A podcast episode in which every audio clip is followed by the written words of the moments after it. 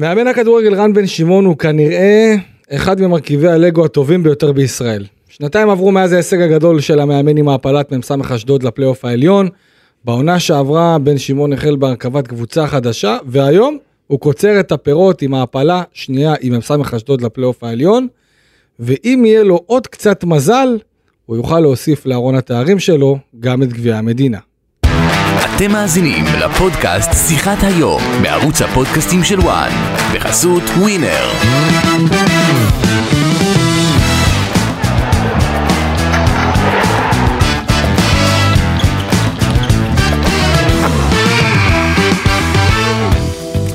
שלום לכם וברוכים הבאים אה, לפרק שיחת היום, אה, מגזין שלנו כאן בערוץ הפודקאסטים של וואן, והפעם אנחנו עם פרק אה, מיוחד עם אה, מאמן מועדון ספורט אשדוד ואחד המועמדים אה, למאמן העונה, רן בן שמעון, מה נשמע רן? מעולה, מעולה, קלפי, מעולה, גדעון. יחד איתנו גידי עד- ליפסי, עדיין מאמן? מ"ס אשדוד. עדיין. לא לעוד הרבה זמן, אבל עדיין. חושב? ברור, מה? רן, תגובתך? יש לי חוזה לעוד עונה אם גידי יודע משהו. בוא אני. אגיד לך משהו. הוא מיצה את אשדוד, אשדוד מיצו את עצמו, אה, אותה- אותו, כן. ורן בן שמעון בתום העונה אולי עם גביע, אולי לא, אתה יודע, ייפרד בכל מקרה מהקבוצה, ימשיך הלאה לדבר הבא שלו, לאתגר הבא. אה, אנחנו יודעים, הפועל תל אביב הוא בעניינים, אני אומר לך שהוא גם חזק מאוד בהפועל באר שבע שמה. אם ברדה לא לוקח אליפות, הוא מאמן הפועל באר שבע בעונה הבאה. הופה, פרסום ראשון. זה מוקלט. אנחנו נראה את התגובה של רן. לא, אני אגיד לכם דבר אחד, אני אדם שאין לו טאבואים.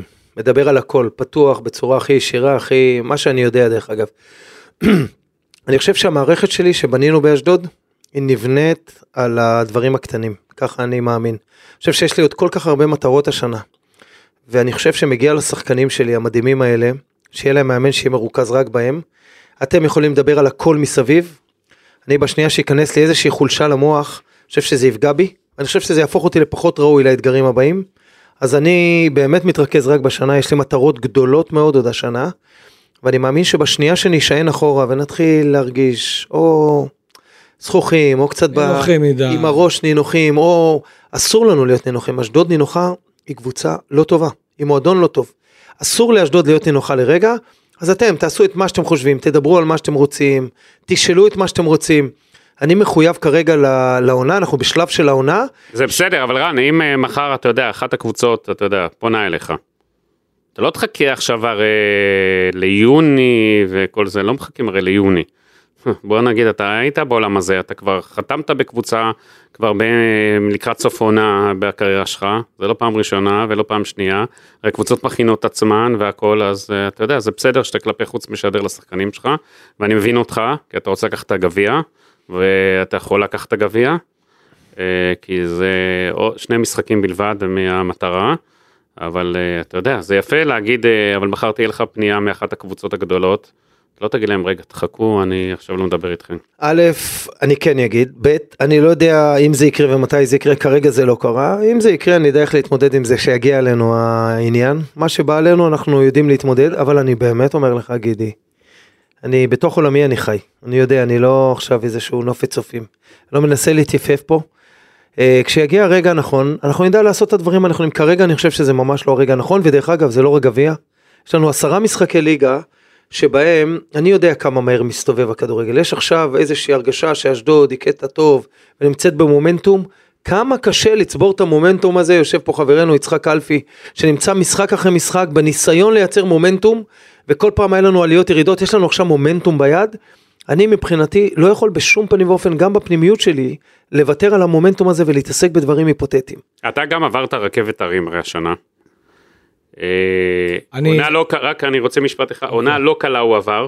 אתה יודע, בסופו של דבר, בסופו של דבר הוא רושם הישג יפה מאוד. אני גידי אבל לוקח. אני גידי לוקח את זה עוד בעונה שעברה. כי בעונה שעברה הייתה למועדון ספורט אשדוד עונה קשה. נכון, אה, מאבקי הישרדות, והיו לא מעט משחקים שראינו את אשדוד טובים, מצליחים להגיע להרבה מצבים, מחמיצים, מפסידים, מסתבכים, כמעט יורדים ליגה, ורן היה סיסטמטי, קבוע, זה תהליך, יש פה חבר'ה צעירים. אני אגיד לך, אבל מה שקורה עם רן, זה התחיל משם. הוא כל שנה, הוא הרכיב באשדוד קבוצות טובות, ואז כל, בסוף כל עונה מפרקים לו את הקבוצה, מוכרים כדי להתקיים, כן. והכל, כי ג'קי בן זקן מבחינתו הוא משלם הרבה לרן בן שמעון, מבחינתו הוא צריך להתמודד עם מה שיש, בשביל זה אני משלם לרן בן שמעון. אבל במהלך העונה הזאת, אתה יודע, הוא יושב עכשיו נינוח נגיד והכל, הגיע לחצי גמר, הגיע לפלייאוף, עונה מרשימה מבחינת אשדוד, ויש כאלה שהכתירו אותו כבר כמאמן העונה שלהם והכל. אה, ורן בן שמעון היה כבר בדרך הביתה כמה פעמים העונה. אתה יודע, אנחנו יכולים לצייר תמונה, הכל יפה, הוא כמעט, הוא, הוא כמעט אה, הרים ידיים, אני מבין שגם ג'קי בן זקן כמעט איזה שלב, היה איזה תקופות גם אני יודע שהם לא דיברו ביניהם, אתה יודע, יש שם אה, את המערכת יחסים שמצד אחד כמו משפחה, אבל מצד שני גם הם יכולים לא לדבר איזה שבועיים שלושה, כי כל אחד כועס על השני. אה, רן, בוא תשתף אותנו קצת מה שעברת, קצת, קצת תן לנו. אה, פודקאסט כמו אתה ראית פודקאסט, שהוא מושך... אה, פודקאסט כמו פודקאסט צריך. לגעת בדברים הקיצוניים טיפה יותר. כן. אתה לא ממציא שום דבר, דרך אגב, אני חייב להגיד. אני יודע שאני לא ממציא. לא, אתה פעם לא יודע. אתה לא יודע. אה, אני יודע. זה לא היה ללכת הביתה, כי אני חושב שהיה באמת נקודות קשות מאוד העונה, שעולות מחשבות בראש, גם שנה שעברה דרך אגב, היו כמה הפסדים כואבים שהרגשתי שאולי זה לא נכון להמשיך. כמו אבל- השישייה בסמי עופר. אבל אה, למה אתה מזכיר שפוך עליך את הקפה פה? כי יש אה, סמי עופר עכשיו. אני רוצה להגיד לך עוד משהו. תן, יש, תן לו רגע. יש הרבה, הרבה מאוד קטעים בדרך שאתה קצת, אבל אני תמיד למדתי, כל חיי אני, אתה יודע, בן 52. כולנו לומדים. למדתי, לא, למדתי שכל פעם שאני ואני מתפרק, ואני מתפרק אחרי הפסדים, אני אמור להתחבר להיות אדם יותר חזק אחריהם. עכשיו לגבי העליות והירידות, אשדוד הוא לא מקום קל, הוא מקום מאוד מאתגר, אבל מצד שני גם יש לו הרבה מאוד יתרונות. אני, בתור מאמן באשדוד, קיבלתי כבוד לאורך כל הארבע שנים שלי שם.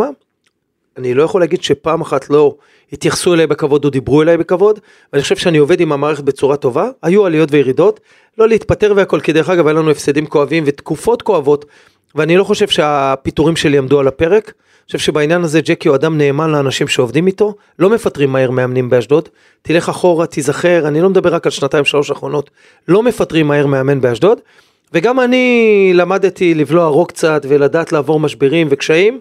יש קשיים בכל מקום שאנחנו נמצאים, אין, אין פה בכלל... נכון, אבל זה לא, זה לא פשוט. נכון, מצד אחד אשדוד אין לה קהל, אין לה את הלחץ, מצד שני יש את ג'קי שיש לו את הדרישות, יש לו, אתה יודע, גם את הבן שלו שמשחק, זה לא פשוט להתמודד שם עם המערכת, אה, ואני יודע שלא פעם, פעמיים הלכת הביתה וחשבת, זהו, אני כבר אה, לא יכול יותר, אה, אני לא יודע, המשפחה, אשתך, אסתר, אה, עצרה אותך מלעשות שטויות או לעשות אמוציות, מה? מכל הדברים שנאמרים פה, הדומיננטיות של אסתר זה הדבר היחיד שהוא בטוח.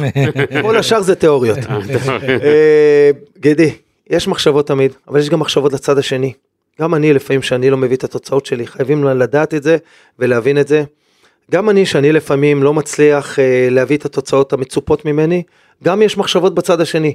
אבל בדיוק כמו שהצד השני היה מאופק כלפיי בתקופות קשות, גם אני כשדברים פחות הסתדרו לי והיו פחות נעימים ופחות טובים, ידעתי שהמקום הזה הוא מקום מעולה בשבילי ואני נהנה בכל רגע במועדון הזה. מי שנמצא לידי רואה את זה ומרגיש את זה. היו גם ימים קשים אבל אני יכול להגיד לך שהרוב המוחלט היה לי כיף גדול וזה מועדון שנתן לי הרבה מאוד ציפור. כשהבטחת את הפלייאוף העליון עכשיו, מה, מה הרגשת? מה, תשתף אותנו מה עבר לך בראש? ובסטייל. וואו. ניצחון, אה, 2-0. כן, ניצחון בנתניה באחד המגרשים הקשים, כלומר לא חיכינו להפסד של בית"ר ירושלים נכון, בסכנין. אה, נכון. באנו למשחק הזה, אני חושב שהיינו הקבוצה היחידה שהייתה יותר אגרסיבית מנתניה בתקופה האחרונה. באנו לנתניה, היינו הקבוצה היחידה מכל הקבוצות הגדולות ששיחקה שם, שלחצה אותם 90 דקות בבית שלהם. היה לי סיפוק אדיר, כי אני חושב שבמשחק הזה התנקזו כמה דברים. התנקזו הרבה מאוד רגשות, כי היה לי הרבה מאוד עליות וירידות. אני חושב שאיציק עלה פה על נקודה מאוד מאוד uh, טובה. הם כבר התחילו בשנה שעברה. אחרי שהקבוצה הגדולה של אירופה התפרקה לדרכה, כן. היה קשה מאוד מאוד מאוד לחבר את החלקים. גיל ונאור אבל ממש, חמודי ובאמת הרשימה היא נכון. אדירה בכל כל הקבוצה הלכה. ואני לא יכול, אני, קשה לי עכשיו. רועי הלך. אני, אני, יכול, אני יכול להגיד לכם רק דבר אחד, היה צריך אנרגיות מטורפות בשביל להדביק את זה מחדש, ועוד פעם לגרום לאנשים להאמין ולהתחיל לבנות, ודרך אגב עשינו את זה תוך כדי תוצאות לא טובות, כי הקבוצה של שנה שעברה הייתה מאוד מאוד לא מאוזנת, אני רואה את השנה שעברה בתור הישג גדול של הצוות שלנו, שהצלחנו למרות זה לא להיכנס אף פעם למאבקי תחתית, לא היינו אף פעם בסכנת ירידה, אז הייתה עונה שמבחינתנו, באיך שאנחנו רואים את הדברים, לא מבחוץ, כי מבחוץ סופרים אותך אם אתה פלייאוף עליון או תחתון. אנחנו להישאר בליגה בלי אף מאבק, בלי לחץ, בלי זה, היה הישג יפה. והשנה התחלנו עם כדורגל יוצא מן הכלל, התוצאות היו קצת פחות טובות, ובסוף התוצאות אה, השיגו את היכולת. גם השחקנים אבל עברו איזשהו תהליך של התבגרות, ענק. הם עדיין עוברים, אתה יודע, זה כמו למשל, אני, אני למשל חושב שנאור סבג היום, מדהים. זה כמו רועי גורדנה שהיה אז, שבריאיון אמרת לי שהוא ה-50-50 הכי טוב שיש, אני בודק את עצמי, קודם כל לפני כל ביקורת שנאמרת לאחד מהסביבה שלי, אני יום יום בודק את עצמי. לראות מהם התהליכים האישיים ומהם התהליכים הקבוצתיים. האם אני מצליח, לא רק שאני יודע את החומר ואני יודע מה צריך לעשות, ואני יודע איך צריך, זה עד כמה אתה מצליח להשפיע על המערכות שבהם אתה נמצא, להביא אותם למקומות שאתה רוצה שהם יהיו בהם, ואני חושב שהיום מי שרואה את המשחק, ורואה את הם משחקים אה, כדורגל אה, אולי הכי יפה בארץ היום, כדורגל שוטף מענה, זה כיף לראות את הקבוצה שלך. התקפי, באים לשחק כן, אבל- כדורגל, לא מתביישים. הדבר המדהים ביותר בהכל, אני לא אמשיך על המחמאות שלכם, אני אתן לכם להרים לבד, אבל אם אני, אני אגיד לכם את הנקודה... זהו, סיימנו, סיימנו לא, את המחמאות. לא, לא, לא, אני יודע, גידי, אתה סיימת, איציק יש לו עוד קצת בארסנל. אני יכול להגיד לך שההישג הגדול של אשדוד זה, שאם תשאל עשרה אנשים עכשיו ברחוב, איך אנחנו הולכים לשחק בסמי עופר, עשרה מתוך עשרה יגידו לך שלפחות, הם הולכים לשחק שם התקפי. כלומר, כבר גרמנו באמת לכל מי שרואה אותנו אה, להבין שיש פה קבוצה שמנסה לשחק כדורגל בכל מקום, אני חושב שזה הישג בפני עצמו. תגיד, אה, מבחינתך, אה, ההישג הזה, אתה עכשיו, מה חשוב לך, הליגה לסיים אותה כמו שצריך, או אתה מתמקד בגביע, או שאתה חושב שאפשר לעשות את השילוב של שניהם, איך אתה הולך לעשות את זה מבחינתך? אני בניגוד לאווירה שנמצאת פה באולפן, כמו שראיתם אותי והכל, אני את עצמי לא לוקח הכי ברצינות. המקצוע שלי אני לוקח מאוד מאוד ברצינות. אין אצלי לא להתמקד. היום האימון הראשון שהיה אחרי ההעפלה לפלייאוף, והריקודים, וזה שיעקב ששפכו לך מים. ויעקב החליק, ושפכו עליי מים, והם שפכו והכל, הדרישה באימון הזה, והאוקטבות, והצלילים. שלחת מישהו הביתה היום? ממש לא, למה לא? מה, הם מתאמנים מדהים. לא יודע, אני מכיר אותך אתה קצת. שלחת מישהו היום במערכת? אוקיי, אז אני אומר, האווירה לא השתנה. והאנרגיה והשפה שנאמרה היום במגרש, נמצא פה, אני, אתכם יכול לשקר, המאמן כושר של הקבוצה שלנו נמצא פה איתנו אותו, אני לא יכול. האווירה באימון היום חזרה להיות רצינית, מקצוענית, הולכים לבנות את המשחק הקרוב, אין כזה דבר לבוא ולהגיד אתה לא ממוקד או מתמקד בזה, כל משחק יהיה לו את ההכנה שלו, יהיה לו את המוכנות שלו, את הדרך שבה אנחנו מנהלים את הדברים. אני יכול להגיד לך שבגלל שעלינו לפלייאוף ובגלל המצב של הקבוצה, אנחנו עושים את אותה רצינות עם טיפ טיפה פחות אה, לחץ פנימי ועם טיפ טיפה יותר חיוך, אבל ההכנות שלנו לכל משחק יהיו מאוד רציניות. ערן, כמה מועדון כמו אשדוד, אמנם יש אה, מצד אחד בעלים אה, דורש, מצד שני אין קהל. כאילו הקהל גם לא מגיע. כמה זה מתסכל אגב, אותם? יש, יש התעוררות קצת. מה זה פעם התעוררות? שלישית. מה זה התעוררות? יש אה, כמעט לא. חודשיים, אלפיים צופים. כן. אלפיים צופים? כן, זה לאשדוד, זה יפה מאוד. זה שיא, זה זה לא... חוץ, לא אה, משנה. 300 צופים. לא משנה, אני- אני מבין מה אתה אומר. יש תהליך מסוים, אבל חד משמעית זה לא ברמות של אה, הקבוצות הגדולות בכל מה שקשור לתמיכה ביציעים בבית. ולא בינוניות גם. אני, נכון, אני עדיין חושב, אבל זה גם לא הקטנות ביותר שמגיעים לפעמים 100 או 200, נכון. כי התחילו להגיע אבל לא 2,000. באים במונית. אני, אני יכול להגיד לך שני דברים קורים. אחד, אנשים באשדוד יותר מתחברים לקבוצה ואני מרגיש את זה בעיר. שתיים, אני חושב שהפסיליטי והאיצטדיון, אני, שנבנה ממש מול מגרש האימונים שלנו, ואני לא יודע, הרבה מדברים על זה, אבל אני רואה כבר את היסודות, האליפטיים של ה... של האיצטדיון. אה, יש כזה דבר? יש, יש? יש, יש, כן, יש כן, ממש. אה, אני רואה אותם יום יום במתחם אימונים שלנו, אני מאמין ש facilities טוב וקצת וייב יותר טוב יחזירו הרבה קהל למועדון הזה ויש בסך הכל קהל אני חושב מאוד טוב ומאוד חיובי. מה ההבדל בין ההעפלה ההיא להעפלה השנה? זה עולם אחר לגמרי, בהעפלה הקודמת אני הגעתי באמצע הדרך והיו שם מפלצות אבודות. גורדנה היו וספורי ושגיב ויחזקאל. ושלומי אזולאי. ודין דוד ושלומי. אזולאי. וואו, הרבה מאוד שחקנים שהיו... זה שעשיתי להם שיקום כזה. אה, כן, אז כן, עזוב, כן, אני- כן, כן, חד הם משמעית. היו, הם היו קצת, כל אחד היה אה, יכולות אה, מפלצתיות, אבל הוא היה במצב שבו הם לא יכלו לאפשר לעצמם אה, להוציא את היכולת הזאת. הם היו עסוקים הרבה מאוד באנרגיה שלילית ובשפה לא טובה אחד לשני והכל. אני חושב שהצלחנו לחבר את זה מאוד מהר.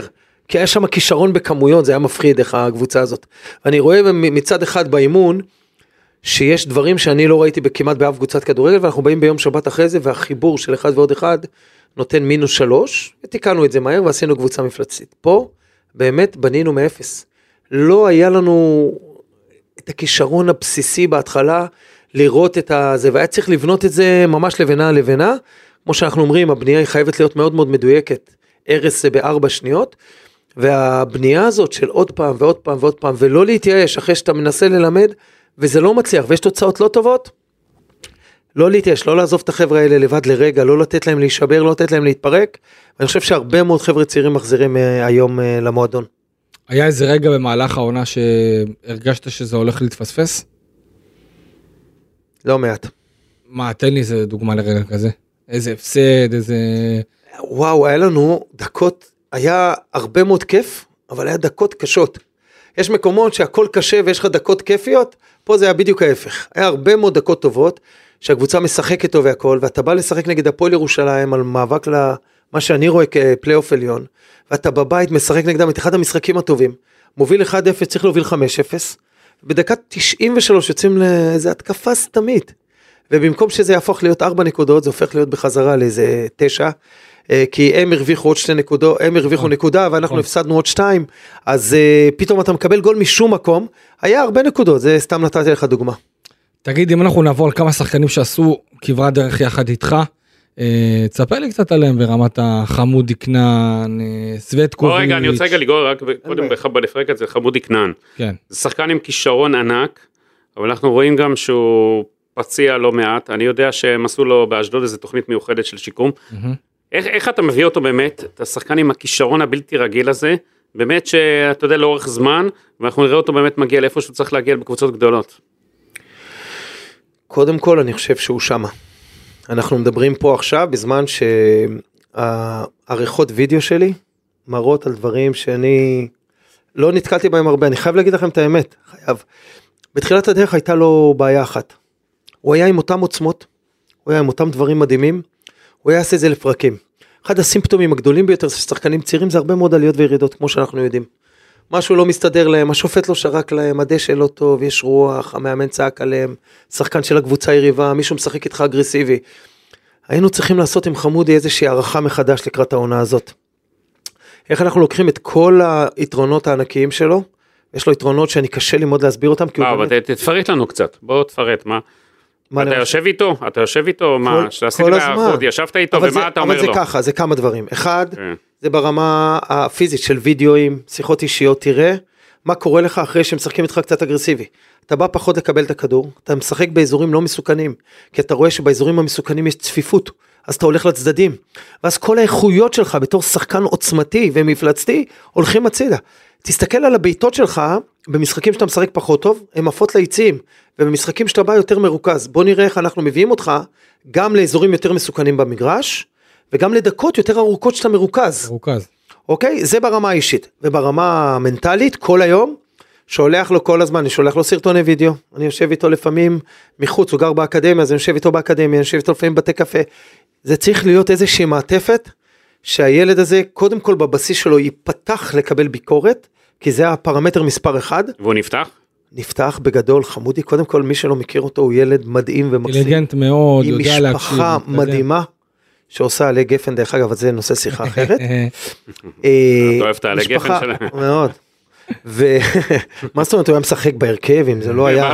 נפתח הבגאז' אחרי משחק וחוץ מזה שהוא ילד שיש לך שאיפה אמיתית שילדים כאלה יצליחו זה הכיף שלנו כי הוא רציני והוא הוא חביב לאללה הוא חבוב אמיתי ואני לא אימנתי הרבה שחקנים עם יכולות כאלה בימי חיי. לאיפה הוא יכול להגיע? אה, אירופה ורמות גבוהות באירופה לא לא לעצור שם אני אני צופה לו דברים מדהימים זה צריך להיתפס לו זה צריך גם להצטרף למומנט של איזשהו למומנטום סליחה של מקום טוב בזמן הנכון עם מאמן טוב אבל. אתה חושב שמפה הוא צריך לעבור ישר לאירופה? לא לעשות איזה connection בקבוצה ישראלית? אה, יש לו את היכולות לעשות את זה, נראה לאן הדרך תוביל אותו. אם מישהו באירופה יראה את הכישרון שלו, אני חושב שהוא ירוויח מזה בגדול, כי הוא באמת נמצא בקצפת של החבר'ה שיצאו לאירופה והצליחו, ואני חושב שיש לו אה, מגוון נשקים שהוא אה, הוא, הוא, הוא בול לרמות האירופיות, כלומר אה, צעד ראשון כוח מתפרץ, אה, מהירות נצברת שאני לא ראיתי כזה דבר אחד על אחד לעומק שאין הרבה שחקנים במדינת ישראל יש הרבה מאוד שחקנים שיודעים לעבור לעומק אבל אה, שיודעים לעבור אחד על אחד אבל לא טסים לעומק אם השחקן שלו מפספס אותו במומנטום, הוא יכול לקחת את כל הקבוצה קדימה ממש, במהירות. נכון, נכון. אה, זה נקרא, כשהייתי ילד זה היה סופר סוניק. זה היה משחק. זאת אומרת, לא סתם, אה, אתרי. לא סתם ג'קי מבקש עליו 4-5 מיליון אירו. אני לא סוכן פה עכשיו של הגדלת הנכסים לא, של אני- ג'קי, למרות שאני אשמח שהוא ירוויח כמה שיותר, ושיהיה לו כמה שיותר, צריך ובאמת. לעשות את המשכורת שלך. אבל. אני יכול להגיד לך מבחינה מקצועית שחמודי זה חוויה יוצאת דופן. יוצאת דופן כי הוא יכול לעשות דברים שלא אני ולא פפ גורדיולה ולא אף מאמן ביקום יוכל ללמד אותו לעשות אותם, הם שלו, הוא, הוא הביא אותם. ההוא מלמעלה נגע בו עם המקל. אמרת ג'קי, איך מערכת היחסים עם ג'קי תום, ששחקן הרכב אצלך אה, במועדון ספורט אשדוד, איך באמת כל המשפחתיות הזאת אה, באה לידי ביטוי? אה, תשמע, זו מורכבות לא, לא קטנה, כי יש את הצד הרגשי ויש את הצד הניהולי. ילדים מסתובבים, ג'קי אני- שם על הגדר. קודם כל, אני יכול להגיד לך שילדי משפחת בן זקן הם ילדים מדהימים, מחונכים, צנועים, מקסימים, ויש עוד, אה, באמת, אחד-אחד, ממש. אז אני חושב שהאנרגיה שלהם, אחת הברכות של המועדון, אז לא לדבר על זה, אוקיי. נשים את זה בצד. אה, ג'קי, איתי, אני חושב, אה, לאורך כל הדרך אה, מתנהג בצורה אצילה. וזהו, וצריך להפריד את זה, זה לא קשור לתום ולא קשור לאף אחד אחר. תום הוא שחקן בקבוצה, צריך לעמוד בדרישות של הקבוצה, אה, בבקשות, בדרישות, כן, בכל הוא מה גם שצריך. קפטן בסופו של דבר. ברור, ברור, אבל אין, אי אפשר לחבר בין השניים, ולמדתי שזה גם לא נכון לחבר. המערכת יחסים שלי עם ג'קי אחת, המערכת יחסים עם תום היא אחרת לחלוטין. מבחינת אה, איך שאתה רואה את המטרות של אה, מועדון ספורט אשדוד בפלייאוף העליון, אני חושב שכולם הסתכלו גם עליכם, ואני חושב שגם אה, אתה בתור אה, מאמן של קבוצה שנמצאת בפלייאוף העליון, שמצפה למעמד של חצי גמר גביע המדינה אי שם עוד חודשיים במאי, אתה תצטרך שהקבוצה תגיע גם אה, בשיא למעמד הזה. זאת אומרת, אה, אם הקבוצה תלך ותדעך ותחשוב יותר מדי על החצי גמר הזה, אתה יכול לפספס פה שני דברים, גם את, ה... גם את העשרה מחזורים האלה האחרונים, וגם מן הסתם את החצי גמר. שמע, יש כמה תיאוריות ואפשר לדבר על פילוסופיות פה עד מחר, אני אגיד, יש אה, זמן, יש אכניס, לא, אכניס משפט אחד, אה, זה, גם אה, בשושלת של ה-NBA בלוס אנג'לס לייקרס, היה להם עונה, בעונה הרגילה, שהם ניצחו אולי 80% מהמשחקים, הם היו בגג העולם. המאמן, פט ריילי, יצר משבר מקוון לקראת הפלייאוף. הוא אמר, לא יכול להיות שזה ימשיך עד הסוף. הוא יצר משבר, הוא התחיל לריב עם הכוכבים שלו, הוא התחיל להרגיז את כולם, הושיב בספסל את כל הכוכבים שלו. אבל לפעמים אתה עושה את זה בכוונה, ברור. אז, אז לפעמים יש, אז אני אומר כזה דבר. אני יודע רק דבר אחד. אני יודע איך לגשת למשחק בצורה הרצינית ביותר, אני אבחר כל משחק. את השחקנים שיוכיחו לי ויראו לי שיש להם את הגישה המקצוענית ביותר והנקייה ביותר והטובה ביותר. ואני, המטרה שלי אחת, לנצח כל משחק בפני עצמו. אני לא יודע לקחת חבילות בתור חבילות, אני גם לא נוסע לחו"ל עם חבילות, אני דרך אגב, תמיד מזמין ספציפית, לא נוסע היום בחבילה. למה? ככה לא אוהב. בקיצור, אני אוהב לבנות את, ה, את הטיול בעצמי. לעשות טיילור מייד, מה שנקרא. טיילור מייד, תמיד, לכל משחק, לכל אה, אה, אה, מטרה שתהיה, אה, יורכב ההרכב הטוב ביותר בעיניי, מי שבמהלך השבוע השקיע הכי טוב, נראה הכי טוב. אני אמשיך להשתמש בחושיי בשביל לעשות את ההרכבים הטובים ביותר, ואני באמת באמת לא מאמין בלהוריד מתח ולבוא פתאום לגביע שלמשחק אחד פתאום הכל ישתנה. תגיד, תגיד, רן, אלעד שחף, וואו, גם, איזה אה, נקודה. מה אתה יכול לספר עליו? זה גם איזה אה, שחקן שאנחנו רואים פתאום. סיפוק גם ענק. אני מ- טוען... מהליגה הרומנית. אני טוען שרק אדם שנמצא בתוך המערכת יכול להבין את התרומה של הילד הזה לקבוצה השנה. הוא לא מוערך מספיק, נכון? לא, הוא הגיע וישר אה, אז איפה? איפה הרכב. גידי? אני מסכים בתקשורת, אני... ש-underrated מטורף. אני והצוות שלי בשיחות הסגורות, אה, הוא, אנחנו פשוט אה, נפעמים ממה הילד הזה עשה, הצליח לשנות בקבוצה שלנו. אני לא מדבר ככה על שחקנים בדרך כלל, ויש לנו עוד הרבה מטרות, אבל אני יודע שהוא כל כך צנוע וכל כך רעב לעבודה, שזה לא יפגע בו. אז מה, הרווחתם פה שלאלעד- שחקן שלא... וואו, big time. שאנשים לא ראו, לא זיהו? ביג טיים, ביג טיים. ביג טיים, אין, אין מילה אה, הוא אחרת. יעשה את הפריצה שלו עכשיו קדימה לקבוצות הגדולות, אתה חושב? תשמע, אני רוצה להפריד ככה את החלקים. אלעד יש לו עוד אה, מרכיבים במשחק שהוא צריך לשפר אותם והוא יודע את זה. כלומר אני אומר את זה לא, אני לא אומר את זה פה פעם ראשונה. אה, אבל בקצב שלו ובמה שהוא הביא למ"ס אשדוד מהרגע שהוא הגיע אליה, הוא הרים לידו עוד הרבה מאוד שחקנים, הרים את הקצב של הקבוצה. אה, אני חושב שקצת לימד אותנו, לימד אותנו אה, מחדש עוד איזה שיעור קטן על השקעה שלא נגמרת. לאחרונה עשיתי אספה לשחקנים והראיתי להם ארבעה קטעים מדקות 90 ומעלה, ובכל המשחקים האלה הוא סיים עם הקילומטראז' הגבוה ביותר מבין שחקני הקבוצה, שבדקה 93 הוא חוזר להגנה בצורה המהירה ביותר ואת המרחק הגדול ביותר. אחרי שכבר המשחקים פחות או יותר היו גמורים אפילו ב-2-0. אני חושב שהסימנים האלה, הסימנים אצלו הם כל כך בריאים, ואני באמת, אה, איך אומרים לזה, איך, אה, הכרת הטוב, אני ממש אסיר תודה על התרומה שלו ולאיפה הוא יגיע? אני לא שם את התקרות לשחקנים, אבל בהחלט אלעד אה, יכול להתקדם הרבה מאוד בחיים. אני חושב שיש לו הרבה איפה להתקדם. מה רן, עם- מה עם ננה צווטקוביץ', שאתה יודע, מדברים עליו גם בתור שחקן ש... אתם שואלים אותי על. ה... אתה יודע, אמרו עליו, החבר'ה זה ואז הייתה. לו ירידה בשנה שעברה, כן. חשבו שהוא בדרך למכבי חיפה וכיוצא בזה, מי ואז הייתה לו שמדבר נפילה. על אה, ננד, זה בן אדם, גידי, מי שמדבר על ננד ברמות של... כאלה. אני, אני אשתף אתכם. במקרה גם דיברנו על שני שחקנים ביחד, שבאמת התרומה שלהם למועדון היא בלתי נתפסת. כן. אז זה שאני לא אגיד, שלא ת, תחשבו שאני אעוף על כל שחקן פה. במקרה שאלתם אותי על שתיים ביחד, תנו לי להמשיך לעוף, אוקיי? נשאר באותו גובה של אלעד שחף, תכף נוריד אותו מה... ויגיד אין בעיה, בכיף ובאהבה. אני ארד ויעלה לאן שתגידו לי. גם בלונה פארק הייתי ככה עם המטוסים. אה, ננד קודם כל כמה דברים. מי שאמר אי פעם שיש לו ירידה, פשוט לא מכיר את הסיפור שלו. אני לא זוכר בשלוש שנים וחצי שהוא נמצא במועדון, שהייתה לו ירידה שלא קשורה בפציעות. אז בואו נסיר את זה מהשולחן. אבל אני אגיד לכם שני דברים על ננד צווטקוביץ'. אני חשבתי שאני מקצוען בחיים שלי. גם הייתי בתור שחקן מאוד מאוד מקצוען. הוא גרם לי להרגיש קטן מאוד לידו. גדול המקצוענים שהאמנתי בחיי. גדול המקצוענים. איך זה בא לידי ביטוי? מה? תן. תפרט. השחקן שמתכונן הכי טוב לאימון, השחקן שאוכל הכי נכון, נח הכי נכון, חושב הכי נכון, אינטליגנט.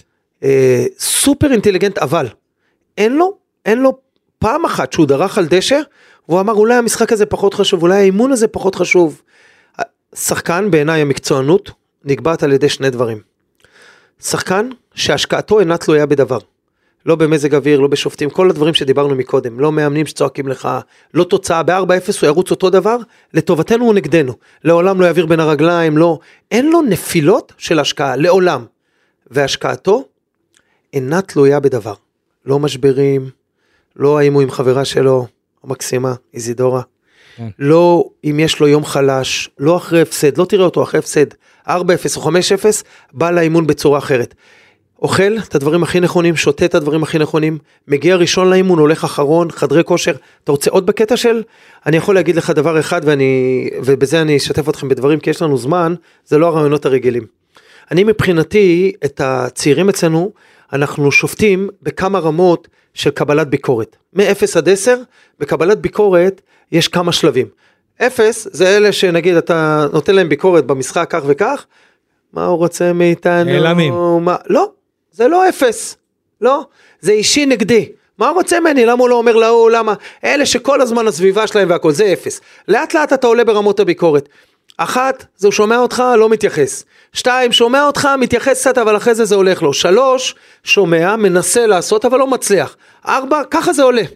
תשע, תשע, זה שחקנים שמוכנים לשמוע ביקורת, מפנימים, הולכים, משנים את זה כל הזמן, שכל הזמן הם מוכנים לשמוע כל מה שיש לך להגיד להם. מה זה עשר? שזה ננד? מה זה? זה אלה שדורשים ביקורת, אלה שרודפים אחריך בשביל ביקורת. זה הרמה הגבוהה ביותר. שאני אראה צעיר בשבילי, שבא אחרי משחק ואומר לי, תראה, דקה 17, אמרת לי לקבל את הכדור כן. עם חצי תפנית ואני לא קיבלתי אותו נכון, אני רוצה שתסביר לי שוב, שמה זה נמצא. אני אדע אם זה אמיתי או לא אמיתי וזה, אבל שמה זה נמצא. וננד, כל הזמן רודף אחרי ביקורת. הוא שחקן שממשיך לרדוף אחרי ביקורת. בגלל זה גם אותי, בן אדם בן 52 שעבר קצת כדורגל, ועבר קצת, ובאמת הייתי מקצוען גדול, ואני עדיין מקצוען גדול, הוא לימד אותי עוד שיעור במקצוענות. הוא מקצוען פשוט מאוד יותר גדול. רן, לצד כל הדברים האלה, מה קרה עם עוז בילו, שחקן כישרוני מאוד, שאתה והוא לא הסתדרתם? למה זה הגיע? אני לא מצליח להבין את התחביר של המשפט, אתה רוצה להגיד אותו עוד פעם? אה, אין כזה יוצאת דבר. אותו לא פעם אין, מאימון. עצור רגע, עצור, אין כזה דבר לא הסתדרתם, אני והוא לא עומדים באותו מקום. אין כזה דבר לא הסתדרתם, זה לא דבר שקיים בספורט. אני מתווה את הדרך המקצועית על פי דרכי. אין, אי אפשר שיהיה עשר דרכים מקצועיות, מה הוא לא ש... רצה? מה הוא רצה אז? שאתה אומר לי עשר דרכים ו... קודם כל אני רוצה להגיד עליו כמה דברים. עוז, אני רואה בנתניה, אני עוקב אחריו, כישרון גדול מאוד. א', גם כישרון גדול וגם הוא יצליח, אין לי ספק שהוא יצליח. והוא ילד זהב. שתדע לך שגם בכל הפעמים שנסענו למחנות אימון והכל, הוא תמיד מתנהג יפה, ואני רואה אותו לפעמים בשדות תעופה לאנשים, הוא ילד טוב בלב שלו, שלא יהיה פה ספק לחלוטין. אז שנינו רצינו שהוא יצליח, שנינו רצינו שהוא יצליח. אני חשבתי, אני חשבתי שהדרך שלו להצלחה צריכה לעלות במדרגה מדרגה. אמרתי את זה בעבר, אני אומר את זה שוב. הוא רצה לעלות במעלית. אני יכול להגיד לך דבר אחד, בקצב שבו הוא רצה... אה, מה זאת אומרת? איפה הוא רצה לעשות? אני, אבל אני חושב, קלפי, איפה- רגע, איפה אני, הקיצור אני, לדרך? כן, אני רוצה רגע, תוציאו, תוציאו אני, הכל. אה, לא, אני חושב שיש לנו בכדורגל, הישראלי בעיה, זה כמו אה, גלוך, אתה יודע, מכבי תל אביב, עד שאתה יודע, אם התקשורת לא לוחצת, או שם ייבשו את גלוך שם יופי. ופה פה יש איזה סטיגמה שהצעירים צריכים להתבשל ולהתבשל ולהתבשל, ורן, כבר בגיל 17 היה בהרכב אה, אפילו פחות, מכבי פתח תקווה, נתנו לו להוביל את ההגנה של מכבי פתח תקווה, ולא אמרו לו, טוב, רן חמוד, אה, תתבשל אין ותתבשל. קשר לגיל. ההתבשלות היא לא עניין של גיל. לא, אני רואה, לא רק רגע, אתה, רגע, זה לא רגע. רק כלפיך, זה כלפי פה משהו בסטיגמה בכדורגל אבל, הישראלי. אבל אני אומר, אני אומר שההתבשלות היא עניין מנטלי. כשאני רואה את גיל כהן, למשל, צעיר, כן. מול הפנים שלי, לא רואה אותו בתור צעיר. ילד בוגר, ילד אחראי, ילד משחק בהגנה בתפקידים... מנטליות של בן 30. עשר יותר. שוב, זה לא מנטליות, אני חייב לא, להגיד... מבחינת איך שהוא לוקח את ה... רגע, הוא אני- לא אני- ילד. אני, אז זהו, אז אני רוצה להגיד לכם משהו, בגדול, שוב, וזה התיאוריות שלנו וככה אנחנו עובדים עם הצעירים שלנו. כדי להיות שחקן כדורגל מקצוען, זה בניגוד לטבע. בניגוד לטבע.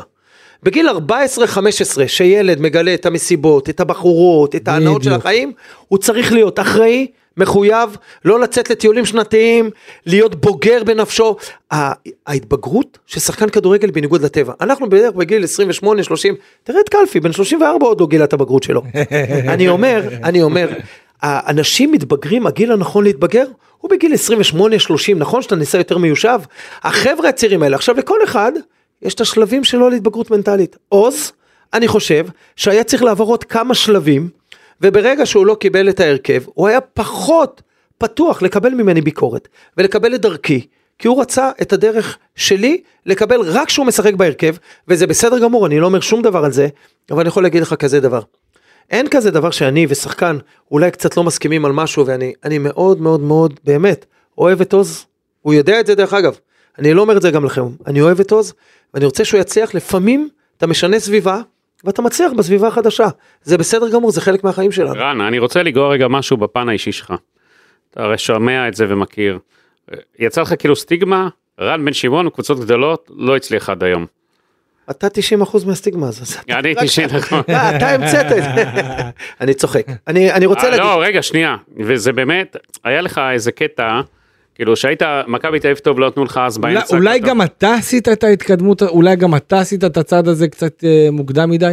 ולא, לא, לעשות- הוא התחיל מכבי תל אביב, אז אחרי שאתה יודע, הביאו אותו מכבי תל אביב, ולא נתנו לו, הוא היה באמצע תהליך, כן. ואז הוא היה בהפועל תל אביב. רק שנייה, רק שנייה, תן לי, אני רוצה שנייה אחת, בסדר? שאלת שאלה מאוד, אה, שמאוד, אה, היא מאוד נכונה ומאוד אמיתית. פעם כשהייתי שומע את השאלה הזאת הייתי מתרגז. כן, הוא היה מתעצבן, יש איזה בגרות פה, אנחנו רואים איזה כן, בגרות. כן. אני, אני רוצה להגיד לכם משהו, יש, אני אגיד את הנתונים ואחרי זה אני אגיד... אה, רק רן עם המיקרופון קצת כן. לזווית. אני אגיד אה, את הנתונים ואני אגיד, אני, אם תמצא כן. אי פעם שאימנתי סגל שאמור לעמוד, אימנתי במועדונים שבדרך כלל מתחרים לאליפות. מעולם לא אימנתי סגל שראוי לאליפות, מעולם, זה עובדה, נקודה.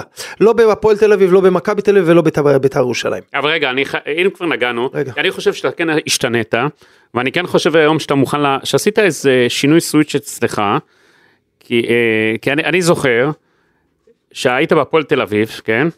לפני תחילת העונה אני ישבתי איתך פה בקפה קפה, נכון. למטה, זה היה איזה חודש לפני תחילת העונה, עליתי למעלה, אמרתי למי שדיבר איתי פה, רן בן שמעון לחוץ, אין סיכוי שהוא גומר את העונה הזאתי, הוא משדר לי לא טוב, הוא שידר לי לא טוב ב...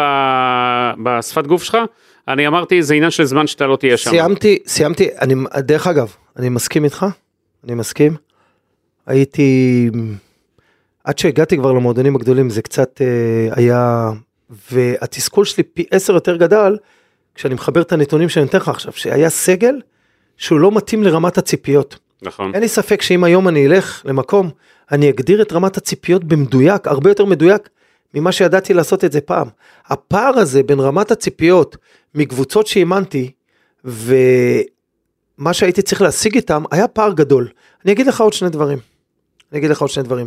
אין לי ספק שגם אתה ככל, כל אחד מאיתנו, ככל שעובר יום ויום, אתה נהיה יותר מאוזן, יותר יודע להכיל דברים, יותר יודע להבין דברים. אין לי ספק. אבל אני מעולם לא אימנתי סגל שמתאים, תבדוק אחורה, תיקח את ההרכבים מול הקבוצות שהיו, מעולם לא אימנתי סגל שראוי ליותר, ואני מוכן לקחת על עצמי את הכישלון של הפועל תל אביב, את הלחץ שאתה מדבר עליו, אני פשוט מאוד באותה עונה הגעתי, תבדוק נתונים סטטיסטיים אמיתיים, אני לא אומר פה משהו, הגענו לאירופה, ממקום רביעי, הגענו לאירופה, הקבוצה שבאת הייתה באירופה גם. קיבלתי אותה באירופה, באירופה קיבלת אותה. החזרתי אותה לאירופה, היא הייתה באירופה, כלומר כישלון זה לא, ואני יכול להגיד לך שיש הרבה מאוד אוהדים של הפועל תל אביב, שנמצאים על, ה, אה, על, על הפלאפון ובזה, שאומרים שמאז האליפויות האחרונות של אלי גודמן והכל בעשר שנים האחרונות, זה הקבוצה ש- הכי טובה של הפועל תל אביב. ותבדוק את הסגל הזה, אני לא רוצה לדבר על שחקנים, בטח ובטח לא להעליב, היה שם כמה שחקנים טובים מאוד, והיה גם ש- כמה שחקנים שהם, שטעית שבחרת אותה. שטעיתי שבחרתי אותם, מקבל, מקבל. והיום? היום אני חושב שזה יהיה קצת אחרת, אני חושב שהנקודת התחלה והבסיס היא אחרת לחלוטין. זאת אומרת היום אתה נגיד שהציגו אותך אז בבית"ר ירושלים בזמנו במסיבת עיתונאים אמרת שהדבר היחיד שביקשת מתביב זה מענק אליפות. להכניס אה, סעיף אה, מענק אליפות.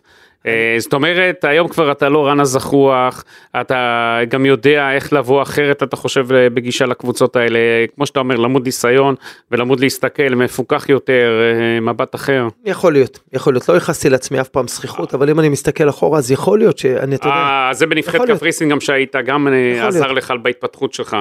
יכול להיות, אני מרגיש כמו אדם שכל יום בחיים מתפתח, דרך אגב, גם ברמה האישית וגם ברמה המקצועית, כן, יכול להיות. אני, קשה לי מאוד מאוד איך לראות אתה את עצמי שובר את. הסטיגמה הזאת אז איך איך אתה שובר את הסטיגמה? לקבל קבוצה גדולה ולהצליח. לא, בסדר, רק לא. זה. איציק, תן לי, אני רק אענה זה. לו. תן לי, אני. אענה לו. לא, לא, הוא לא צריך עזרה. לא? לא, לא. אני, אני רוצה להגיד לך משהו. אוקיי. אמ, ביום שאני אתחיל לחשוב איך לשבור סטיגמות, כל הסטיגמות עליי הן נכונות. כלומר, באותו יום אני מקבע אותם כ- כדבר נכון. אוקיי. אני צריך ללכת על פי אמונתי ודרכי, ולהגיע למקומות שאני צריך להגיע אליהם. ולהצליח או להיכשל זה לא יהיה לשבור את הסטיגמה. זה יהיה הדרך שלי בחיים. אני אסור לי כמו שהייתי ילד רק לסמן מקומות גדולים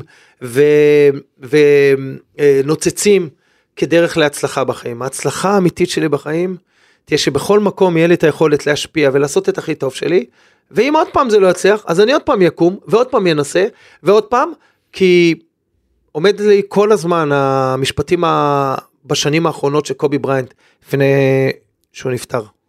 לא אומרים ז"ל, אני חושב על חולה, rest in peace. עליו השלום. RIP, כן, עליו השלום. אה, קובי בריינט, שהיה באמת אחד מהאורים והתומים של המקצוענות בספורט. הוא אמר כישלון לא קיים בעולם. כל עוד אתה לומד, קם, ממשיך להתקדם, גם אם אתה נכשל נקודתית, הסיפור מעולם לא נפסק. אתה אוהב את ה-NBA, אה? להביא את כל ה... כן. וזה הוא למד מהרב שלו, אברהם גרנט. את ה-NBA. הרב מצוין. שולי רנד, לא. כן. לא, אבל... שלא נסתבך עם צופית, אה, רן. אבל רן, מבחינת המועדונים הגדולים, אתה יודע, אין יותר מדי הזדמנויות חוזרות במועדונים כאלה. איציק, עזוב, תקשיב. אין הזדמנויות בעולם ואף אחד לא נותן לך הזדמנויות והכל, הכל עניין של אם אתה ראוי או לא. אם הם ירגישו שאתה חזק וטוב להם, הם ייקחו אותך, אם לא, אין סיכוי. אבל, ביום שאתה מתחיל להסתכל על ההזדמנות האחרונה, גם לשחקנים אני אומר את זה. יש שחקנים שאני לא נותן להם לשחק תקופה ארוכה. יש לי ילד במ"ס אשדוד שכל הזמן אני אומר, הוא, הוא הכי רחוק בין, בין, בין הקרדיט שהוא קיבל למה שמגיע לו, רועי לוי. וכשאני נותן לו לשחק, אני אומר לו, תחשב, אל עשה מהלך גדול ב... שני המשחקים האחרונים נכנס מעולה והכל ואני חושב שהוא גם כישרון גדול. אבל אני אומר לעולם לא לחשוב כאילו זה ההזדמנות האחרונה. אדם שעולה, כאילו זה ההזדמנות האחרונה שלו, היא באמת תהיה ההזדמנות האחרונה שלו, אל תעלה. תמיד יש עוד הזדמנויות בחיים.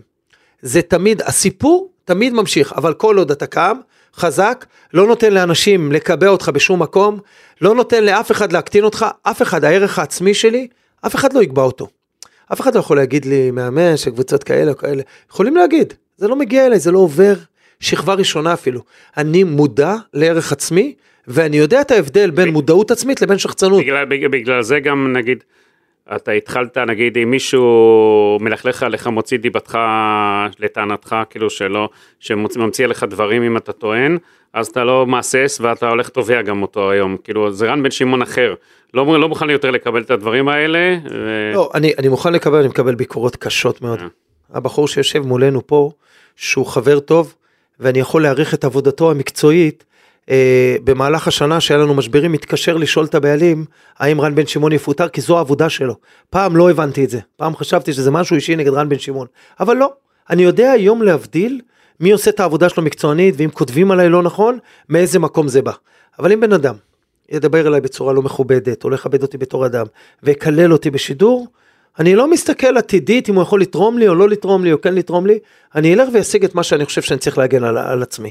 אבל אני כבר לא מסתובב כל היום מעבר לכתף, מי מדבר עליי, מי אומר עליי. לא, זה לא בריא אני גם. חושב שזה חלק מה... ממש לא בריא. זה רן אה, מודל 22, 23, שונה, כאילו. אתה חייב כותרת, אני 24. אתן לך כותרת, אתה, מה אתה רוצה כותרת? לא, כן. מה, אה, מה אמרנו על רן המודל? מה, התחלת כן. זה, מה, מה אתה אומר על זה? מודל... אה, מודל, מודל 24? כן. מודל 20. לא רן, אבל עכשיו אם אנחנו קצת נסתכל לעתיד. אה, אתה עושה עונה אדירה עם אשדוד, אה, חצי גמר שזה, אני מניח שזה חלום שלך, אה, לקחת אליפות, גביע אין לך, ובאמת יש איזו תחושה שאתה יודע, עברתם את באר שבע, אה, עברתם אתגרים לא פשוטים במהלך העונה עד להגיע באמת לחצי גמר הזה. אה, אבל בא לי גם לחשוב ולראות איפה אתה רוצה להיות, אנחנו אולי שומעים על הפועל תל אביב, הפועל באר שבע, אה, בא לי שתגיד איפה היית רוצה לראות את עצמך עוד שנה, שנתיים. אתה יודע, אתה לא תישאר באשדוד לעולם. אלי. דוד כתב השבוע בטור בוואן, רן בן שמעון צריך לאמן את מכבי תל אביב. אתה יודע, בן אדם שעבדת אצלו, שהיה לו ביקורת אז עליך, זה המחמאה הכי גדולה מאלי תביב, כזה דבר, אה, אני חושב. א', מאה אחוז, ודרך אגב, גם בתקופה שהוא פיטר אותי מעולם תמיד החמאתי ותמיד אמרתי שאלי טביב הוא, הוא מנהל כדורגל יוצא מן הכלל, ודרך אגב, בשמונה חודשים שעבדתי איתו לא היה לנו מריבה אחת. הוא, הוא אחד מבוזבז? אתה חושב שהוא צריך להיות לא בכדורגל? מבוזבז, מה פתאום, לא, למה מבוזבז? לא, הוא צריך להיות בכדורגל, מנהל כאילו, זה מקצועי. מה שאני אומר, הוא צריך להיות אולי מנהל... לא, אני לא עושה את השיקולים האלה. לא, אני יודע סתם מה- שואל, מה... אתה- אני לא יודע. אני מבין לא- כדורגל? כל אחד שיעשה מה שטוב. אלי? כן. אלי מבין כדורגל ברמה גבוהה מאוד. זהו.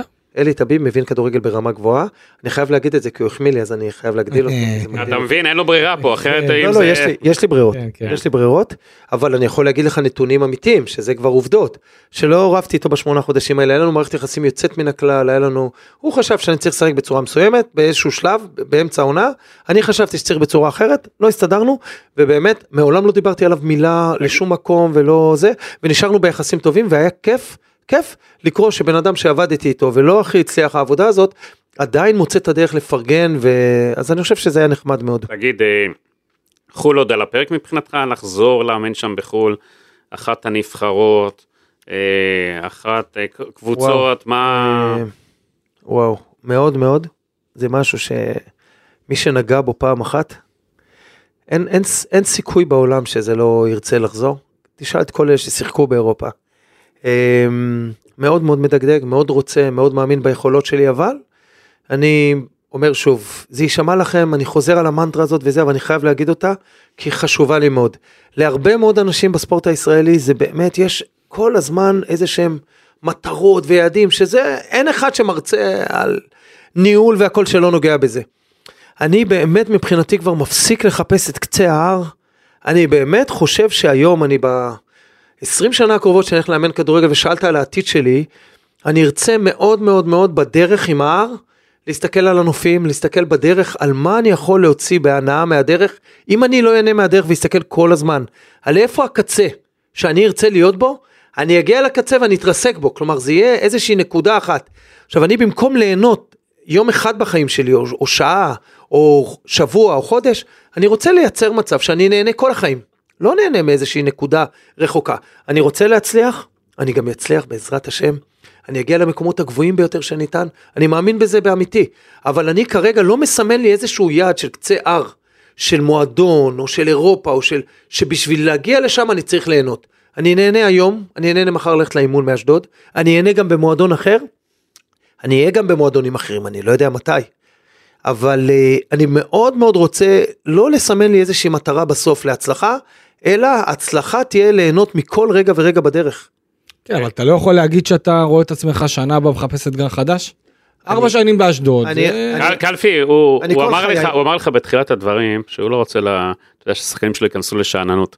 לא, לא, לגיטימי לגמרי. קלפי, שנינו יודעים, הוא סיים, הוא בסוף העונה, יעשו לו גביע יפה גדול, ג'קי יעשה לו מסיבה יפה, אוקיי. אחרי ארבע ש... ייפר- וייפרדו, כל אחד ילך לדרכו, אל תשכח יש לו עוד חוזה לעוד עונה, אה, ג'קי בן זקן, איש עסקים, יגיד, אה, ערן עכשיו שמה, שתרשמו לי צ'ק, אין אצלו בחינם, אתה יודע, אבל ג'קי צריך, ג'קי אם הוא שומע אותנו, שמע, רן בן שמעון נתן לך ארבע שנים, יעשה לך יפה, אל תשחק איתו משחקים, אל תדרוש עליו כסף ואל תתחיל אה, את הדברים, כי רן בן שמעון צריך ללכת לדרכו, אתה, אתה כבר, אה, יש לך את המאמן הבא, זה אלי לוי, אתה יודע את זה. כן. שאלי לוי שם הוא הרי היורש, מוקפץ, זה ידוע, היורש. כולם באשדוד אה, יודעים את זה, והכל מסודר. אז אתה יודע, כל אחד ייפרדו יפה ולא יתחילו שם לעשות מסחרה. ואני מבין את רן, אתה רואה, הוא מחייך קצת, הוא עכשיו עצר את החיוך, כן, כן. כי, כי הוא יודע את הכל, אז הוא צריך להיות עצור עכשיו, הוא לא יכול להגיד לך בדיוק. בסוף העונה אני בטוח שהוא קצת... אה, כל אחד אה, רשאי להשמיע את דעתו. בעבר אני מאמין שדברים היו מקפיצים אותי. זה לא ידעתי, זה היה אני- מה אני- שהולך לקרות. אני לא הדובר של ג'קי, אבל אני יודע שיש לי איתו מערכת יחסים כל כך מיוחדת, כל מה שיש לי להגיד לו וכל מה שיש לו להגיד לי, יהיה בארבע עיניים, כמו. שהיה עד היום. כמה כמה התאכזבת שלא קיבלת את הנבחרת? קצת. אוקיי. אה, ומה אתה חושב שהיית יכול לעשות עם הנבחרת? אגב, אחרי השאלה הזאת אני אשאל גם שאלה. אמ, היה לי אבל אה, קצת אכזבה, אבל אחרי זה איזושהי הקלה שאחד כמו אלון חזן קיבל את זה, כי אני מאוד אוהב אותו, אני חושב שהוא הבן אדם הנכון במקום הנכון. אשדודי. כש... כן, ללא קשר למקום, ה... אני יותר התייחסתי לנפש שלו, כן. הוא חבר שלי שנים של נבחרת, אני חושב שהוא גם בן אדם ראוי בלי שום קשר, עם יכולות מדהימות, כשאם מישהו שאתה מעריך ויודע שהוא הוא יריב ראוי, מקבל משהו במקומך, אתה חי יותר בשלום עם הדבר הזה, אבל אמ, אני באמת באמת מאמין מעבר לאיזה שהם צהר... צהריים אחד או שניים שקצת זה קצת אה, זה, אתה מבין שמה שצריך לקרות לך קורה, יש משהו טיפה יותר גדול. אגב, אמר, אמרנו נבחרת. ערן זהבי אצלך בנבחרת או לא בנבחרת? לא, לקבל. חדר? רגע, תן לו רגע, שנייה, תן. ראשון. רגע. ראשון? ראשון, בוודאי. זאת אומרת, החדר לא מפריע, פה סוויטה היית נותן לו גם צריך אז. לא, אני לא יודע אם הייתי נותן לו סוויטה, אני יודע שיש לי בארסנל שלי כלים גדולים, אבל אני לא יכול לשפוט לא את יוסי ולא את אלון. זה יהיה גם, אני חושב, מאוד מאוד מאוד לא קולגיאלי מצידי, לבוא ולא להבין את הסיטואציה הכוללת. לכל אחד, דרך אגב, אני תמיד אומר את זה. הדור הקודם של מאמנים, אה, שלמה שר ודרור קשטן, שיחיו חיים ארוכים וטובים האנשים היקרים האלה, היה להם גבולות מברזל. גם לדור שלנו חייב שיהיה גבולות. אבל הגבולות האלה צריכים להיות מגומי, לא יעזור כלום, אנחנו לא יכולים להחזיק גבולות. העידן הדיקטטורי נגמר, מי, מי שלא חי את זה ולא מבין את זה, לא חי בעולם הזה. אז אני אומר, צריך שיהיה אה, גבולות מגומי. כל אחד כמה, איפה הגומי שלו נקרא, זה שלו. צריך לכבד את אלון ויוסי, שזה הדעה שלהם. אני, את אה, רן זהבי, זה אחד השחקנים שלא רק הכי מעריך, אני הכי אוהב. אני חושב שהוא מייצג בעיניי את כל מה שצריך כל ילד שאנחנו מחנכים במדינה הזאת ללמוד. אני חושב שהוא הדוגמה המהלכת הטובה ביותר למהי מקצוענות, למהי גישה, למהי חוסר התפשרות. הוא ווינר ענק מבחינתי. אנחנו בכדורגל הישראלי צריכים ממש להודות שיש דמויות כמו ערן זהבי. אז איך הנבחרת. מוותרת על שחקן כזה לפי מה שאתה אומר? כאילו הם יודעים אה, שהוא... בדיוק הסברתי שלכל אחד יש את הגבולות שלו וכל אחד קובע את הגבולות שלו וכשאני אהיה בנבחרת או כל אחד אחר, כל אחד אחר, כל אחד רשאי לקבוע את זאת אומרת, הגבולות אתה של רואה את עצמו. עצמך מגיע לנבחרת, אמרת שאני אהיה בנבחרת, אתה רואה את עצמך. כן. הנבחרת הזו יכולה להגיע ליורו, אתה חושב, עם הבית. שיש לנו? צריכה להגיע. מה זה צריכה? אני לא חושב שצריך לשים להם על הכתפיים את הדברים האלה. היא, היא יכולה להגיע ואני חושב שהיא תגיע, אני רואה דברים טובים, אני מאוד מאוד מפרגן, אני אוהב גם את השחקנים וגם את הצוות. אני חושב שיש שם תהליך טוב, אני רואה שיש אנרגיה טובה שם, אני מקווה מאוד מאוד מאוד שיגיעו, כי לפני הכל, הראיתי לאהוד אה, שנמצא איתי פה את האיצטדיון, כאן גדלתי. כן. עדיין מרגש לראות אותו למרות שהוא נראה כמו איצטדיון האתלטיקה של שנות ה-70, שאמיל זטופק, אתה לא מכיר. אבל. לא. לא. היה רץ, הקטר הצ'כי. אה, פה גדלתי, פה ראיתי את הגמרים והייתי בא ל... בתור ילד הייתי, הייתי ב... באיצטדיון הזה. היה את כל הנבחרות הצעירות שהיית... כל ה- הנבחרות, אין, מנבחרת האפרוחים, היית... עד התרנגולים. תגיד רן, אה, אתה משלב גם עסקים אישיים. אז בזמנו שרפו לך את העסק, את המגרשים בחיפה שמה. איפה זה עומד היום, היום שקט, איפה זה עומד כל... אתה ידעת כאילו לפתח בשנים האחרונות, ואני יודע שהתפתחת בצורה יפה מאוד גם לצד המקצועי, כי אי אפשר לסמוך על הכדורגל. שני דברים הנחו אותי. אחד, אה, שאני ארצה אי פעם בחיי עצמאות כלכלית, ולא להיות תלוי כל הזמן במועדוני כדורגל. שתיים, חיכיתי לגיל מאוד מאוד מתאים ולגיל מאוד ספציפי, שאני אדע שזה לא מפריע לי לשום דבר שאני עושה בכדורגל. המחויבות הטוטלית שלי היא רק לקריירה שלי. אבל אני יודע היום בגילי המתקדם לשלב בין שני הדברים ואני מתעסק, זה לא שאני מתעסק פתאום ביבוא סחורות מסין, מתעסק בדבר שאני הכי אוהב אותו בעולם. ולעלות עם הכישרונות של המועדון שלנו שקיים בקריית ים על המגרש ולעשות אימון לחלוצים ולעשות אימון לילדים ולראות ילדים ואני שוב אני אומר לך זה טהור לנשמה. וגם בחולון אתה... כן, אבל אני מתעסק רק בכדורגל, ויש לי שותפים שהם דואגים לכל מה שצריך, אני מרוכז ומתעסק בכדורגל, אבל, אבל, אני מעדיף במקום אה, אה, ללכת ולהסתובב אחרי אימון או משהו, גם עם הקטע הכלכלי, ללכת להשקיע במקומות שיכולים אולי בעתיד להביא איזושהי תשואה בחזרה, כי אני חושב שזה גיל מתאים שאפשר לשלב בו עוד כמה דברים, אבל אני יכול להגיד לך ש... אתם רואים ועיניכם מראות. ואלה שאיימו עליך? אה, קודם כל העניינים הסתדרו וב' גם אה, חברת הביטוח אה, הלכה לקראתנו אחרי תקופה ארוכה מאוד קשה שהייתה לנו מולם ועכשיו העניינים הם בסדר גמור הכל שקט הכל טוב. תגיד עברת גם בשנה האחרונה מאשדוד שגרת להרצליה. נכון מאוד. עשית shifting. נכון. מה המשפחה רצתה קצת לשנות מה החלטת לחזור למרכז. דיברנו על הדומיננטיות הנשית אצלנו בבית, אסטריקה המלכה, היא, היה לה קשה באשדוד, היה לה קשה, אין לה חברים, גרנו רחוק מהמשפחה, יש לה הרבה מאוד משפחה, יש לנו משפחה שגרה בהרצליה, גרנו שנתיים מדהימות באשדוד, ליד הים, היה לנו כיף לאללה, ועכשיו החלטנו, החלטנו ביחד, כאילו היא החליטה ואני החלטנו, היא והיא החלטנו, אה, היא והיא. Uh, והיום אנחנו גרים uh, בהרצליה, גם עיר כיפית, ליד המשפחה, ליד uh, דנה שהיא מחזיקה בחצי מהלב שלי, מה שאיבדנו את אימא ביחד, אז החיבור בינינו, uh, החיבור בינינו התחזק, יום יום אנחנו נפגשים ביחד. חזרה מארצות הברית גם, לא? חזרה אחרי הרבה שנים מארצות הברית, אז אנחנו משלימים את כל התקופה הזאת. דנה אחותי היא ממקור הברכה, אתה יודע את. זה מי שמכיר אותי יודע ש... דנה אחותי וכמובן אשתי זה שני מקורות הברכה הגדולים בחיי. עם אח שלך הנתק נמשך? אנחנו שומרים על נתק, יציבות, אנחנו יש יציבות. יש יציבות וזה. כן. לאן עוד אתה רוצה להגיע? תשמע, דיברת... אתה רואה את קלפי שקט. דיברת מקודם על תשואה ויבוא וכל הדברים האלה. מעניין אותי לדעת איך אתה, מבחינת השחקנים הזרים שאתה מביא למועדון ספורט אשדוד, אתה גם יצא לך לבקר באפריקה, אתה, אתה בודק, אתה נוסע לראות, הבאת שחקנים זרים בשנתיים האחרונות שאף אחד לא הכיר. לא, להגיד הבאתי זה קצת... לא, אני מדבר, הבאתם. כן, הבאנו, בדיוק, בדיוק. הבאתם. זה מערכת שמביאה. זה פייד, זה מוגיס, זכריה, זה טימותי הוואני. אבל ג'קי מאוד מעורב, נכון? ג'קי, הבן שלו, איך זה שם הולך? ספר איך זה הולך. אנחנו מדי פעם באים מהצד לעזור. תשמע, יש איזה קונספט במועדון באמת. זה המועדון. על הבסיס הזה הוא מתקיים, היום הראשון אתה יודע את זה ואתה מקבל את זה ואתה יושב מול ג'קי ואתה מבין טוב טוב המועדון הזה מתקיים מאיזשהו גלגל כלכלי נכון שבו כל הזמן זה המועדון זה התניית ההתחלה אז אתה יודע אותם. ברגע שאתה מתחיל משחק ואתה יודע את הכללים מראש אתה לא יכול אחרי זה באמצע המשחק שאתה מפסיד להגיד לא סליחה סליחה בדיוק זה לא נכון. אז אני יכול להגיד לך לגבי שחקנים זרים. אני יודע מה שהיה שם בעבר והגעתי איתו לאיזושהי הסכמה שלא ינחת שחקן במועדון שהוא לא מקובל לא עליי ולא עליו. כלומר, שנינו צריכים להסכים. עכשיו, אני גם לא רוצה להביא שחקן שהוא אחרי זה לא ירגיש איתו בנוח ולא, הוא הבעלים של המועדון. רוצה שהוא ירגיש בנוח עם השחקנים שאנחנו מביאים. אז יש, מצאנו איזושהי דרך לעשות סיעור מוחות, שגם אני רואה וגם הוא רואה, שזה, אתה יודע, פעם אם היית אומר את זה למאמנים, הם היו מעדיפים לקפוץ ממגדל שלום. נכון. שזה המגדל הכי גבוה בתל אביב. היום צריך שיהיה איזשהו תהליך. עכשיו, אני לא יכול להגיד לך שמחלקת ה scouting שלנו, היא המחלקה המתקדמת ביותר, למרות שיש לנו scout מדהים, רפאל אה, קסטרו, שהוא בחור מדהים ובאמת מקצוען גדול בתחומו. יש לנו איזושהי מערכת שבודקת שחקנים, ולפעמים אני נוסע לראות, לפעמים נוני נוסע לראות. אה, כל הזמן אנחנו בודקים, אבל לא ינחת שחקן במועדון שאין לו את החותמת שלי.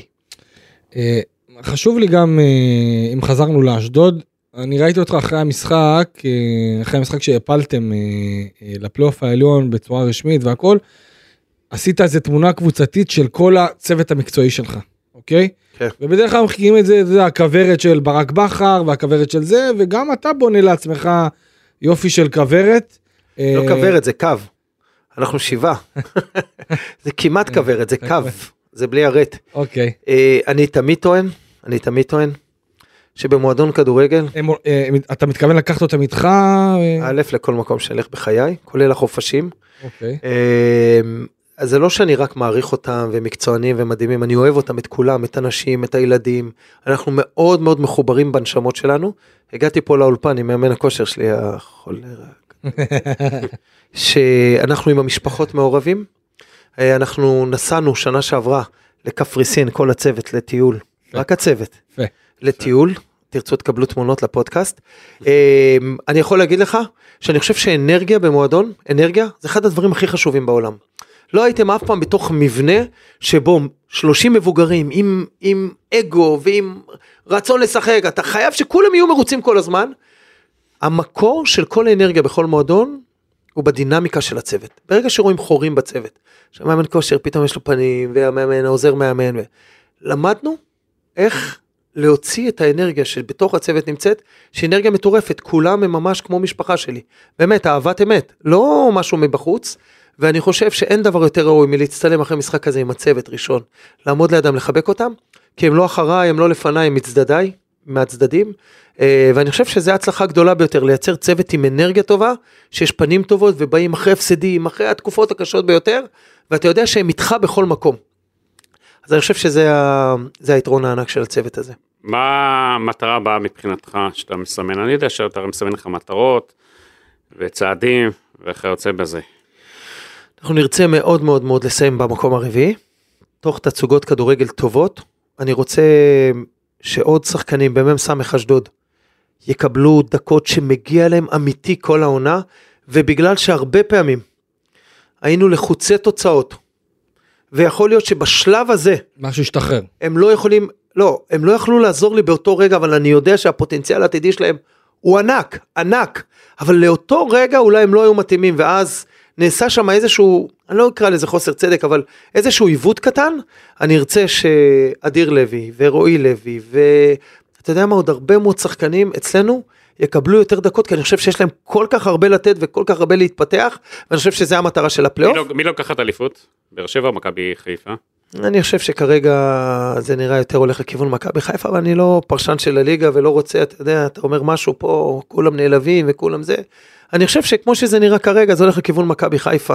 אה, באר שבע עושה דברים מדהימים ותוצאות מדהימות והכל, אבל בוודאי ובוודאי שכולם רואים שמכבי חיפה נראית אה, כמו קבוצה שהתחברו לה עוד פעם מה אתה. חושב על ההתרסקות של מכבי תל אביב? אגב, אמ, אני, אה, מכל מכבי תל אביב כואב לי על איזשהו חוסר צדק אחד שקצת מפריע לי, זה כלפי ברק יצחקי. אני יודע שיש עכשיו קצת איזושהי ביקורת והכל, לי זה מפריע בנשמה, כי אני חושב שברק, שעכשיו נמצא באיזשהו מוקד, ואני יודע שאני לא אהיה פופולרי, אבל לא נורא, זה טוב. שיתמודדו עם זה, כן? אה, עשה סגל יוצא מן הכלל במכבי תל אביב. אני חושב שהוא עשה סגל יוצא מן הכלל, ואני חושב שיש חומר טוב במכבי תל אביב. כל הזמן אומרים, לא מאוזן, אין כנפיים, אין כנפיים בברביקיו, אין כנפי עוף. יש סגל יוצא מן הכלל, שחייב להתמודד על אליפות. ובגלל כל מיני סיבות שלא ניכנס אליהם, כי אני לא הפרשן של מכבי תל אביב, לא רוצה להיכנס לזה ולא רוצה כלום, רק אני יודע שהוא עמד סגל ראוי עם שחקנים יוצאים מן הכלל במכבי תל אביב, ואני חושב שברק אחראי לזה. גם אני, בלי גלוך. אני מעדיף שזה היה עם גלוך, באמת ילד מדהים וזה, אבל גם בלי גלוך, יש סגל יוצא מן הכלל שחייב להתחרות על האליפות. אתה, אתה מבינים, אז ברק יצחקי, אם אתה שומע אותנו ואתה מתרגם שם את הדברים לג'אק אנגלידיס, ולבעל הבית ש... לא, יכול מאוד להיות שבעונה הבאה בעל הבית אה, שלו יהיה זר.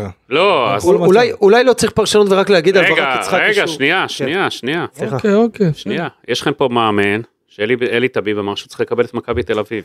טוב. לעשות את הקאמבק למכבי תל אביב. תכבדו אותי, תכבדו אותי, ואת הבקשה שלי, באמת, אני מדבר איתכם על הכל פתוח וזה, אני כרגע באמת, הבנו, נמצא הבנו. במ"ס אתה- אשדוד, ואני. שם הנשמה שלי ושם הלב שלי ושם יש לך כל כבר היכולות תוכנית שלי. משחק לשבת? יש לי, ראיתי אתמול את המשחק מלא, 90 דקות, יושב פה זה 100 דקות, לא, זה לא... כן, 100 דקות. שש שנים לא אה. ניצחו אה, בסמי עופר. שש שנים אה, מועדון ספורט אשדוד לא ניצחה. היה את הביקור האחרון ההוא שנגמר שאתה אמרת שחשבת להתפטר אחרי המפגש הזה וניצחת את מכבי חיפה שאלה אם אתה חושב שאפשר לעשות דבר כזה גם בחוץ. זה אופרה אחרת לגמרי. אני אענה לך כללית, תסיק מזה מה שאתה רוצה, אשדוד יכולה לנצח כל קבוצה בכל מקום. גם מכבי חיפה. כל קבוצה? מה. כל קבוצה. כל קבוצה, אוקיי. בכל מקום. אתה גם צריך עכשיו לבנות את הקבוצה, ביל- אה, כזה להביא אותם לשיא במאי לחצי גמר. להביא אותם, להביא אותם ל-C, ל-D, E ו-F. אה, בוא נראה, בוא נראה איך זה מתקדם, תן לנו, גידי, תן לנו קצת לנשום. אה, רק עכשיו עלינו לפלייאוף, זה יומיים אחרי. ר- רן בן שמעון, אנחנו. בטוחים, תודה רבה על הזמן שלך. תודה לכם. אנחנו בטוחים אבל שבסיום העונה, אתה תדבר על דברים. שלא היית יכול לדבר היום. יש לכל דבר את הזמן שלו, אני אשמח, אני פתוח להכל, אין מבחינתי שום טאבואים בחיים, רק לכל דבר יש את הזמן שלו, תזמינו אותי בזמן המתאים, אני אדבר על הכל. מה נאחל לך חוץ מזה? אה, בריאות, הצלחה לילדים, הצלחה לאסתר, כמה דברים שהיא עושה בחיים וזה חשוב מאוד, אה, וזה המהות, וואלה, אה, כמה פעמים הוא. אמר אסתר, אסתר, כן, אסתר. כן. חיים ש- שלי. שם מקסים. מדהימה, מדהימה. רן בן שמעון, מאמן מועדון ספורט אשדוד. המועמד למאמן. העונה. מועמד. למאמן העונה, כמו שגידי אמר, המועמד המוביל להפועל תל אביב, מכבי תל אביב, והפועל באר שבע. מאמן- העונה שלי זה זיו אריה, כן, יפה, זיו אריה? יפה. כן, בי פאר. אז אנחנו גם. אנחנו גם היום רן תראה איך הוא מפרגן לכולם. כן, ממש ככה, תפס אותו במצב רוח טוב. אה, רן, מאחלים לך המון המון בהצלחה, תודה לכם. שיהיה אחלה. פלייאוף, תודה רבה. ואמרת שאולי אתה תנסה להשפיע על... אה, על זהות האלופה. בוא נראה אם זה כבר יצא לדרך אה, בשבת הקרובה. נעשה- נעשה הכל. המון המון תודה. חברים, אני הייתי. כאן איציק קלפי, תודה רבה גידי ליפקין, תודה רבה אופק שדה. אנחנו ניפגש בפרק שיחת היום הבא.